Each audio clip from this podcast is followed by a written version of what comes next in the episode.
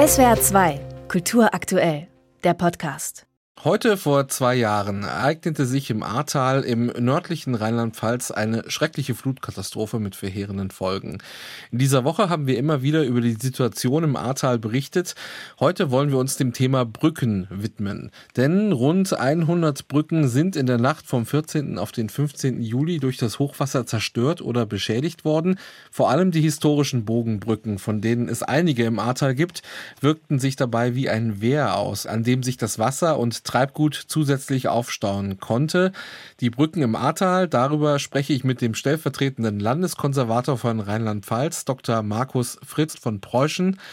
Guten Tag, Herr Fritz von Preußen. Guten Tag. Ihr Job ist der Schutz und die Pflege von Denkmälern. Wie schwierig ist dieser Job im Ahrtal heute, zwei Jahre nach der Flut?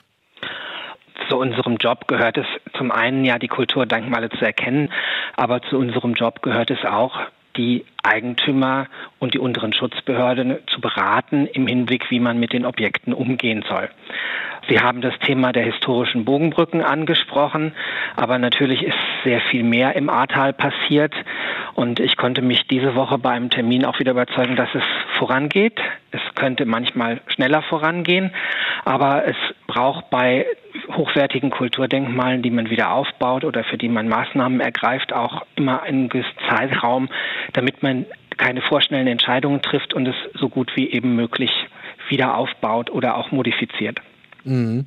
Nochmal zurück zu den Brücken. Die stehen im Ahrtal oft unter Denkmalschutz und prägen auch das Bild, das man vom Ahrtal hat.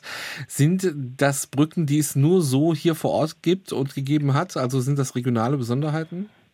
Naja, 1910 hat es ja schon mal ein sehr schlimmes Hochwasser mhm. im Ahrtal gegeben.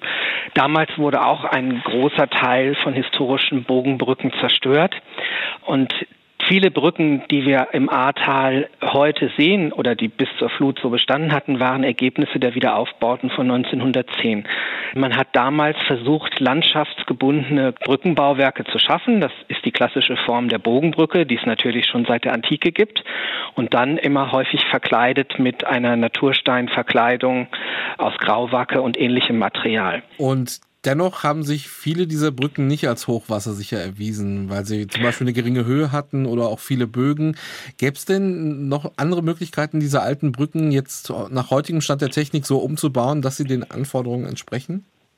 Naja, ich bin Denkmalpfleger, ich bin kein Hydrologe.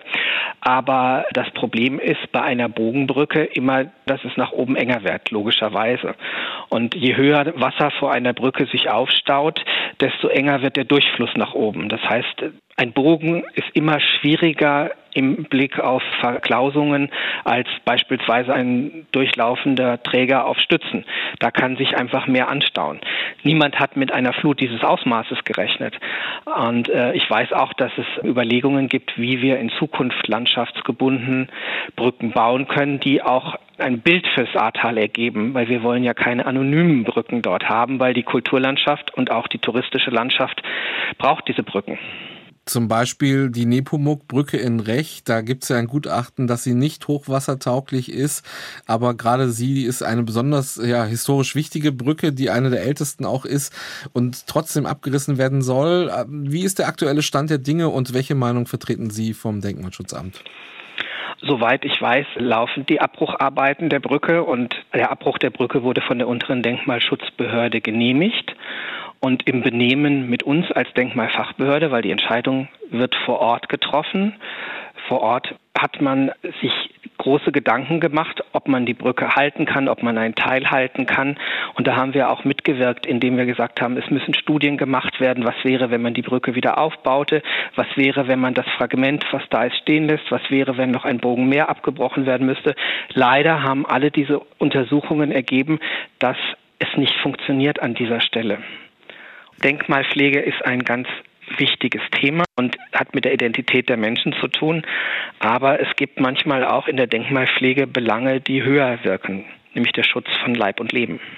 Und darüber hinaus auch noch ein großes Spannungsfeld, zum Beispiel Überlebende, die beim Anblick der historischen Brücken in Panik verfallen, weil die Brücken zum Teil die Lage in der Flutnacht ja verschlimmert haben und die diese Brücken einfach nur weghaben wollen. Und dann gibt es aber auch natürlich Touristen, die unter anderem gerade wegen dieser pittoresken Brücken ins Ahrtal gekommen sind und vielleicht auch gerne wegen dieser Brücken wieder kommen würden.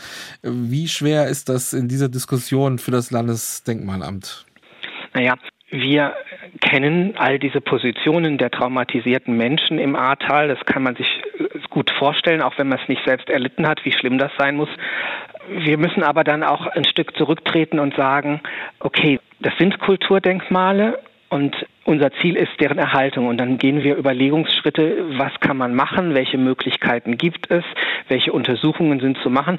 Wir bemühen uns dann immer um eine Versachlichung der Argumentation, weil wir können ja nicht aufgrund von Emotionen von Menschen Entscheidungen treffen. Das ist nicht unsere Aufgabe.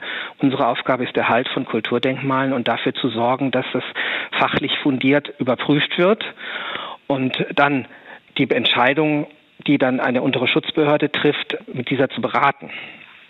Wie gelingt denn der Wiederaufbau? Stimmt dieser Eindruck, dass es in der Stadt Bad 9a Ahrweiler zum Beispiel wieder ganz gut aussehen soll, während weiter hinten sich zum Teil noch nicht so viel getan hat? Also in Bad 9a gibt es halt auch sehr große Gebäude, die in Mitleidenschaft gezogen worden sind. Denken Sie allein an den Kurparkbezirk, der auf Lené zurückgeht, der völlig verwüstet worden ist, oder auch das historische Thermalbadehaus, wo der vordere Teil noch stehen geblieben ist. Aber die Flut, das Gebäude hatte eh schon einen Brandschaden vorher, wo dann ein Bach der durch das Gebäude fließt, immer schon dann noch zu größeren Schäden geführt hat. Da muss ein Teil auch abgebrochen werden, es wird wiederhergestellt werden. Aber solche großen Investitionsmaßnahmen, die brauchen einfach auch eine gewisse Zeit, um sie umzusetzen. Ich kommen in regelmäßigen Abständen ins Ahrtal und man stellt immer mehr fest, wie sich die Orte wieder beleben. Oft sind es ja die Erdgeschosse, die stark beschädigt worden sind. Da sind jetzt wieder Läden drin und diese Lebendigkeit kehrt zurück in die Orte. Es gibt immer die eine oder andere Stelle, wo noch vieles zu tun ist.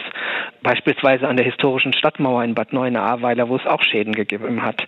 Aber ich glaube, man kann nicht eine Jahrhundertflut in einer so schnellen Zeitabschnitt einfach beseitigen. So schnell funktioniert das einfach nicht. Man, man sagt Jahrhundert Jahrhundertflut und erwartet, dass nach zwei Jahren alles wieder fertig ist. Das ist einfach technisch nicht machbar sagt Dr. Markus Fritz von Preußen, der als stellvertretender Landeskonservator von Rheinland-Pfalz unter anderem für die denkmalgeschützten Brücken im Ahrtal zuständig ist. Ich danke Ihnen für das Gespräch, Herr Fritz von Preußen. Vielen Dank. Das Thema Flut im Ahrtal können Sie heute noch weiter verfolgen, zum Beispiel im Livestream von SWR aktuell von der zentralen Gedenkveranstaltung zum zweiten Jahrestag der Katastrophe. Der Stream beginnt um 16.50 Uhr mit einem Interview mit Malu Dreyer und ist zu finden unter swr.de. SWR 2 Kultur aktuell. Überall, wo es Podcasts gibt.